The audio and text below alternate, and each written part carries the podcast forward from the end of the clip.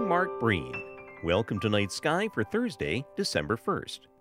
Through the week, the waxing moon, now in its gibbous phase, has progressed to our left or east each night and joins the majestic Jupiter halfway up in the southeastern skies.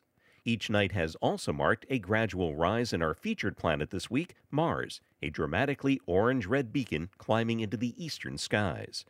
Mars is unique among the planets, demonstrating a great range in brightness during a 26 month period, the interval at which the Earth and Mars make their closest approach during their respective orbits.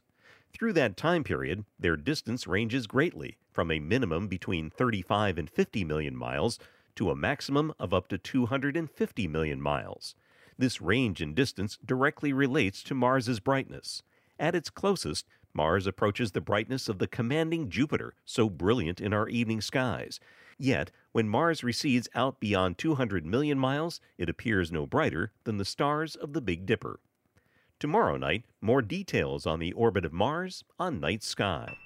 Night Sky is a production of Vermont Public and the Fairbanks Museum and Planetarium.